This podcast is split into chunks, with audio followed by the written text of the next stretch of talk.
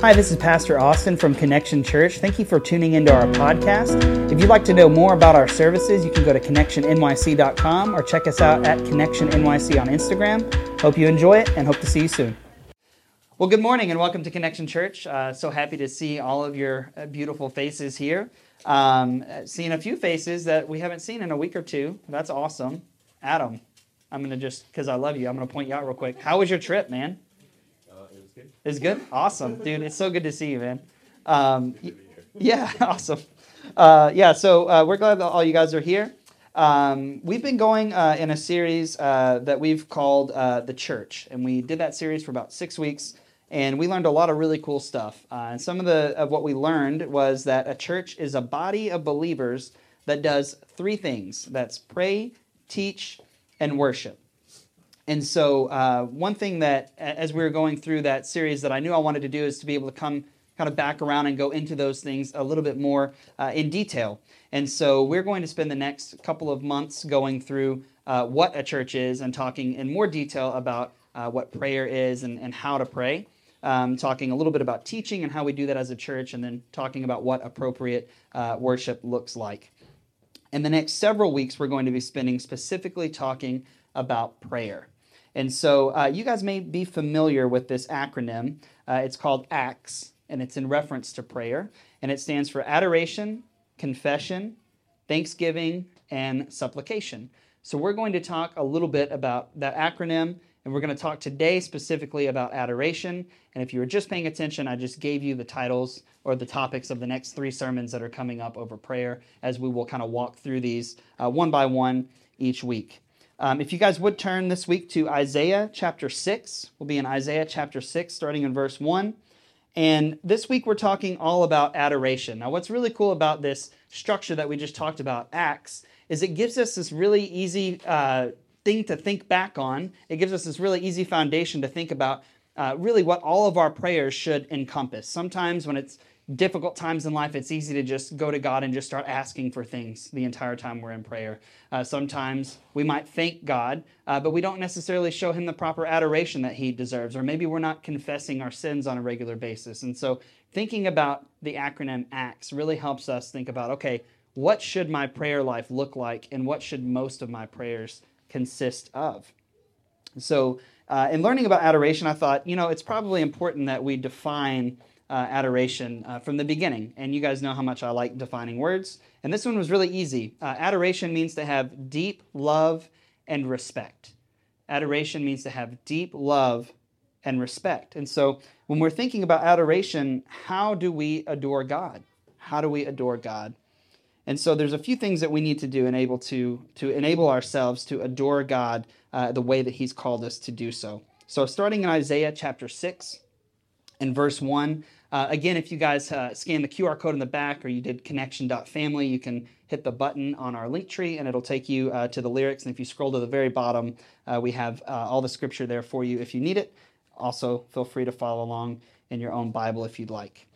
Starting in verse 1, it says, In the year that King Uzziah died, I saw the Lord sitting upon a throne, high and lifted up, and the train of his robe filled the temple. Above him stood the seraphim. Each had six wings. With two he covered his face, with two he covered his feet, and with two he flew. And so I was reading just these first two verses, and and it sounds so simple. But if we want to have adoration for God, if we want to be able to truly adore Him, then we have to be able to look at Him and focus on Him. To adore God, we have to focus on God. Isaiah was so focused on God that in this vision uh, that he was given, he was able to describe the way that God looked in incredible and miraculous and impressive detail. In fact, this vision came to him in a time where there was turmoil among Isaiah's people. There was a lot of destruction happening. And in fact, later on in this chapter, Isaiah is, is told by this vision of God that more destruction is to come. Later on in this chapter, God asks, He says, Who am I going to send? And Isaiah says, Send me, Lord. And then God says, Okay, well, go tell your people that uh, as long as they're not going to listen, they're going to continue getting in trouble. And Isaiah says, Well, how long, God? How long will that happen?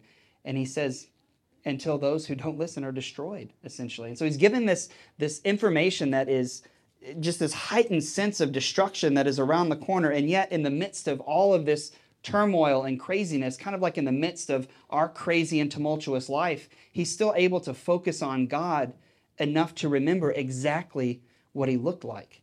To me, that was incredible because I was thinking, like, if this was Austin writing about a vision that God came to him and he said, he said, Austin, these terrible things are going to happen. And then I would recount that and I would say, God told me this is going to happen on this date. And he told me to tell you that I need to deliver this message to you. And if you don't listen, he's going to destroy your cities. And I would have it all cataloged and I'd have it wrapped up and I'd give the message over. And I would feel so proud of myself. And then someone would say, You saw God? And I'd go, Yeah. And he'd go, What did he look like? And in that moment, I would realize I missed it completely. I had the, the opportunity to see and focus on God, but I would have chosen, as I know that I choose every single day, to focus on the detail around me instead of taking time to just step back and focus on who God is and adore Him. When our focus becomes so consumed with day to day transactions of going through the motions, and we forget to just sit and focus on God, we really, really start to miss it for those of you who are like, oh, wow, you're being too hard on yourself. No, you you would remember. You'd remember. Um, I recently, and by recently I mean yesterday, was recounting the um, story of when I proposed to Haley, and um, I was I was telling the story. and I was like, yeah, it was really cool. We went to this um, this park that we would go to after my baseball games in high school, and we would sit down at this picnic table and we would hang out for like 30 minutes, and we would eat these you know chicken nuggets from Wendy's. And and Haley said, no, no, they were from Burger King. They were from Burger King. I was like, whoops. I was like, are you sure they weren't from Wendy's? And she said, no, no, they, they were definitely from Burger King. And I was like, wow. And in that moment, I thought, well, I've learned two lessons. One is I'm probably just going to leave chicken nuggets out of the story that I tell people about propose. I feel like that's best for everyone. Like, even if I get the chicken nuggets right, that's still not like an impressive part of the story. So I figure I just leave that out, right? Take, take the chicken nuggets away. But really, that was just kind of like a smaller detail. That was like this transactional part of us hanging out.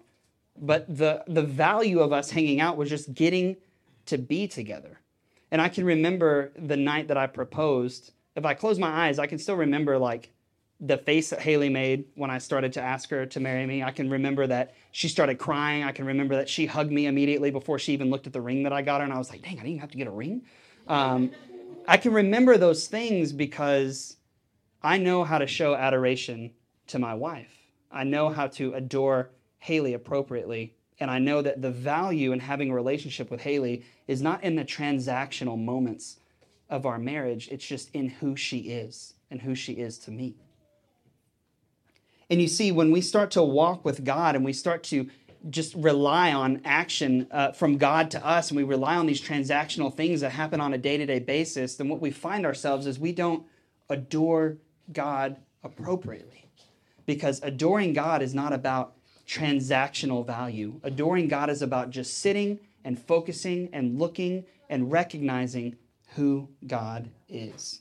So, to adore God appropriately, we learn from Isaiah just in these first two verses how do we adore God? We focus on God. We focus on God.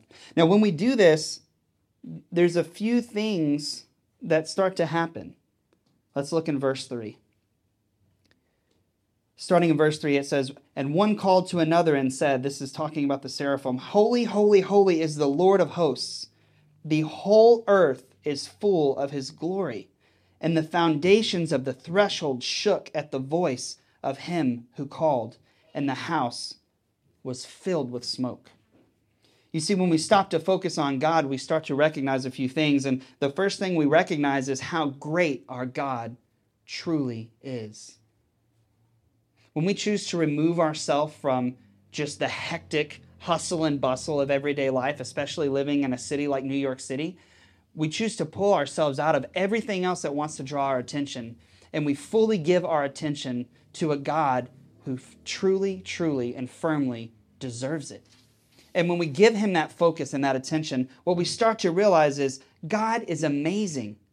He is way more amazing than even the things that he chooses to do in, in our lives. When we go back to the root of where those actions come from, he is this majestic, incredible being that is hard to even understand how he operates. And when we choose to focus on God, we choose to realize, man, our God is great. And we see Isaiah doing exactly, the, exactly this thing. As his focus is on God, he's just taking in this entire scene right? He engages with this almighty being, a being in God whose robe fills the temple, his glory fills the earth, and at whose voice the foundations of the temple shook. Again, details that it takes to focus on God in order for us to understand. Again, details that I would not have recorded, right? I would have been way too caught up in the information and the transactional. I would not have been focusing on like who God was in the moment and, and how his presence and power filled the room. But we see that Isaiah is in the presence of not just a majestic God, not just a great God, but he's in the presence of an overwhelming God. I can remember when I was growing up in Texas, and we have some people. How many people in here are from Texas or have lived in Texas at some point? One, eh, a lot, right? We got some Texans in here. That's what I'm talking about. So it depends on what part of Texas you're in, but for the most part of Texas, it's just flat. It's just flat for as far as you can see. Some places have trees, but if you're near farmland, it's like it's like really flat. You might as well be on the ocean because you can kind of see out like you can almost see when the sun dips and you can like see half of the sun like on the ridge. Like that's how flat it is, right? So growing up, um, we we traveled a little bit, but it was mainly for like sporting things, and we didn't travel out west much. So I was probably 20 or 21 ish years old before I really saw mountains for the very first time. And I can remember being in a car and driving with Haley's family, and we were driving uh, into Denver. And we were just outside Denver, and I was listening to the one album wonder of uh, Fun. I don't know if you guys remember that album that came out and whatever that was, but it was a good album, but they haven't I was like, surely they've done something since. I know he's like sang a few songs with a few other people. Anyway, so I was listening to that album. This is how you know much I remember this moment. So listening to one of the songs and we're driving up and I looked off in the distance and I was like, wow, those clouds are like a really weird shape, you know? And as we started, they kind of got like a little more clear and I was like, yeah, and they're all like bluish. Like that's a weird, weird color for clouds to be. And then it finally dawned on me like, no, no, those aren't clouds. Those are just massive mountains. Like, so big you can't see past. They're blocking the entirety of what's in front of me. Just massive, massive mountains. And as big as I thought they were the first moment that I saw them, as we got closer and closer and closer, they just felt bigger and bigger and bigger. It was wild. I'd never experienced anything like that. But you see, that's exactly how our relationship with God works. The more we allow ourselves to draw near to Him, the more we focus on Him, the more we recognize His majesty and His greatness. You see, a lot of us don't even take time, myself included, to even take any time to focus on God. And when we do take time to focus on God, it's kind of from arm's length, it's from a distance. And it might be a quick glance. But you see, when I was driving up on these mountains, I couldn't take my eyes off of them. It was like nothing I'd ever seen before. And if we choose to allow ourselves to enter into presence with our God in that way, it's going to be way more incredible than any mountain chain, any natural, anything you've ever seen or experienced. You're going to be overwhelmed by how majestic the presence of our God is. And all it takes is slowing down, taking time, and focusing on God, allowing ourselves to draw near to Him. And when we do that, the first thing we recognize is God's greatness. God's greatness. So we focus on God and we recognize God's greatness. In chapter 6, starting in verse 5, Isaiah goes a little further and as he continues to focus on God, as he continues to adore God, and he continues to place himself in God's presence, and he doesn't pull back. Sometimes we're overwhelmed by God and it kind of causes us to go the opposite direction. That's too much for me right now. I can't take that.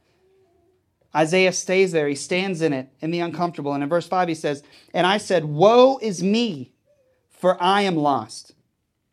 For I am a man of unclean lips, and I dwell in the midst of a people of unclean lips. For my eyes have seen the King, the Lord of hosts. Then one of the, the seraphim flew to me, having in his hand a burning coal that he had taken with tongs from the altar, and he touched my mouth and said, Behold, this has touched your lips. Your guilt is taken away, and your sin atoned for. See, when we take time to focus on God and we recognize how great He is, and that doesn't cause us to run from God, when we sit in that just feeling of being uncomfortable, we realize very, very quickly how much we pale in comparison to God. Isaiah's immediate response was, Woe is me!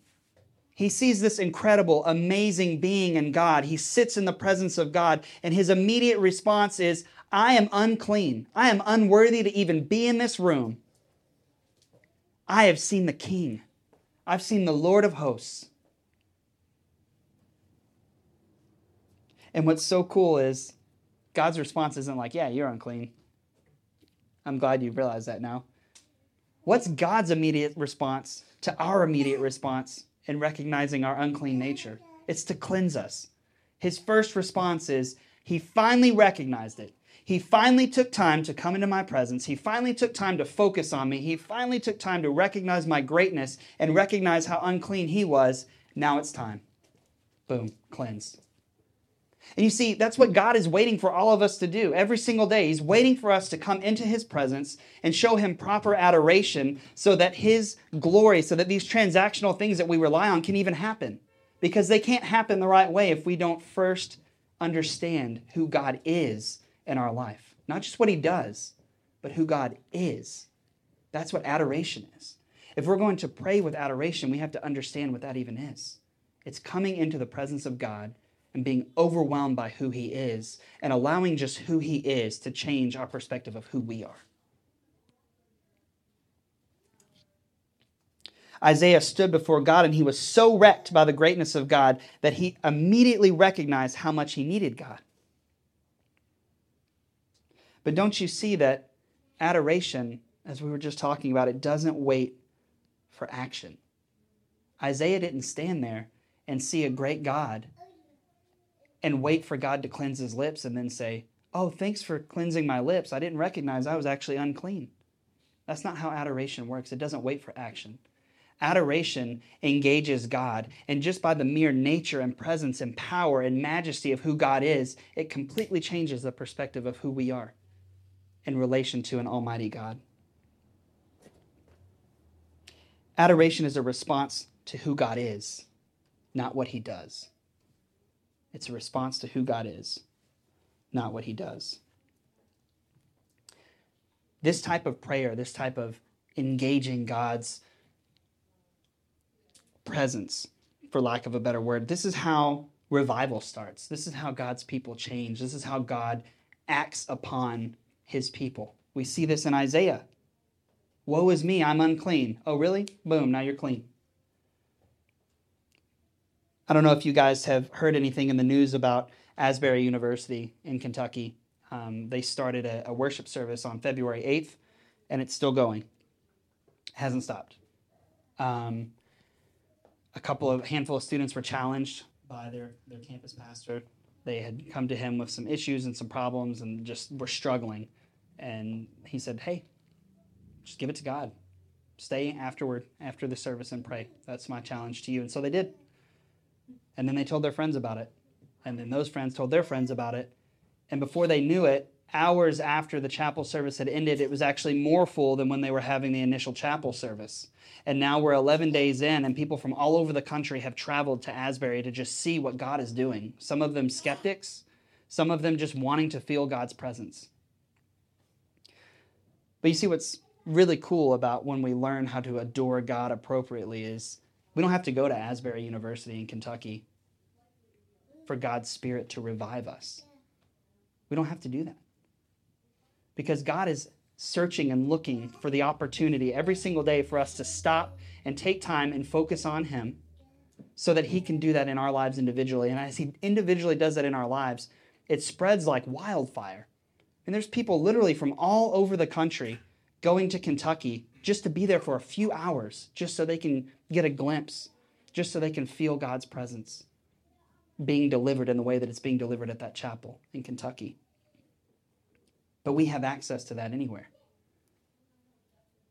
So if we truly want to pray with adoration, we have to learn to adore God, which means we focus on Him, we recognize His greatness, and we recognize our need for who God is, not just for what He does.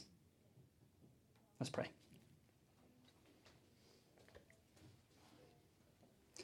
Lord, we are just so grateful for who you are. God, later we'll, we'll talk about the type of prayer that is thanksgiving, and that's where we give thanks for the things that you do. But God, I pray that this morning we would focus in on just who you are. Just by nature, how majestic and incredible and just indescribable you are. God, your glory fills the entire earth. I pray that as a church we would take time to just just sit in your presence, God, even when it's uncomfortable.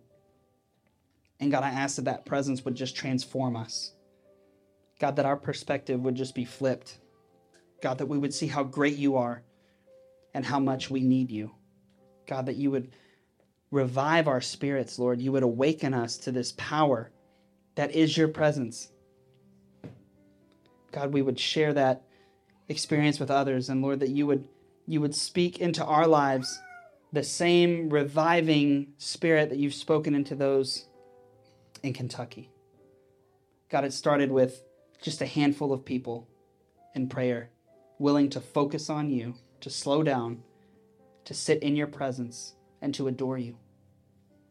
God, that led to con- confession and giving thanks and, and asking for you to do things in their lives. But God, it started with adoring you. God, we see Isaiah and we see him in the throne room in this vision, and we see that he put so much focus on what you looked like and who you are. God, may our church be a people that focuses on you and who you are. And God, may you just transform the lives of those in our church and our church as a whole, the lives of those in Astoria, because, Lord, we consistently choose to place ourselves in front of you, to be overwhelmed by you, and to adore you. God, we pray these things in Jesus' name. Amen.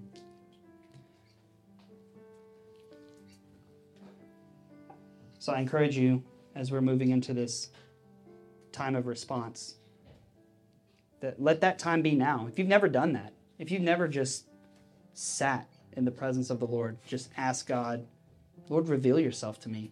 And then you just sat there and you removed yourself from what you have to do at work this week, from what kind of week you had last week.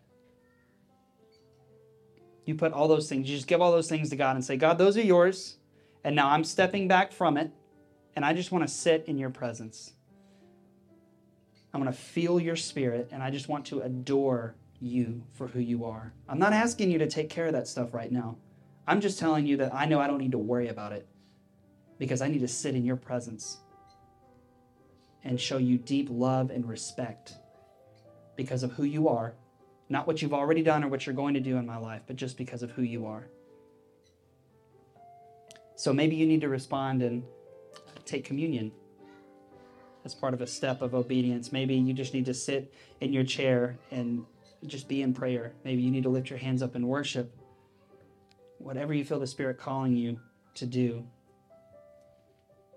just encourage you to step out in faith in that. And whatever that is, focus on who God is. Let's pray. God, thank you so much for this time that we just have to come together, Lord, and to to focus on you. And God, I pray that this this time would be a spark. God, it would be an initial time that we focus on you, but God, it wouldn't be the only time. God, let Sunday morning be a celebration of all the times that we've taken throughout the week to serve you and to focus on you and to adore you. God, don't let it be the only time that we do this. Lord, we pray that, again, this would be transformative for us. God, that you would bless this time. And God, ultimately, that we would just follow you more closely because of how much more we understand you by going through the process of just sitting in your presence and learning to adore you more and more. Just pray these things in Jesus' name. Amen.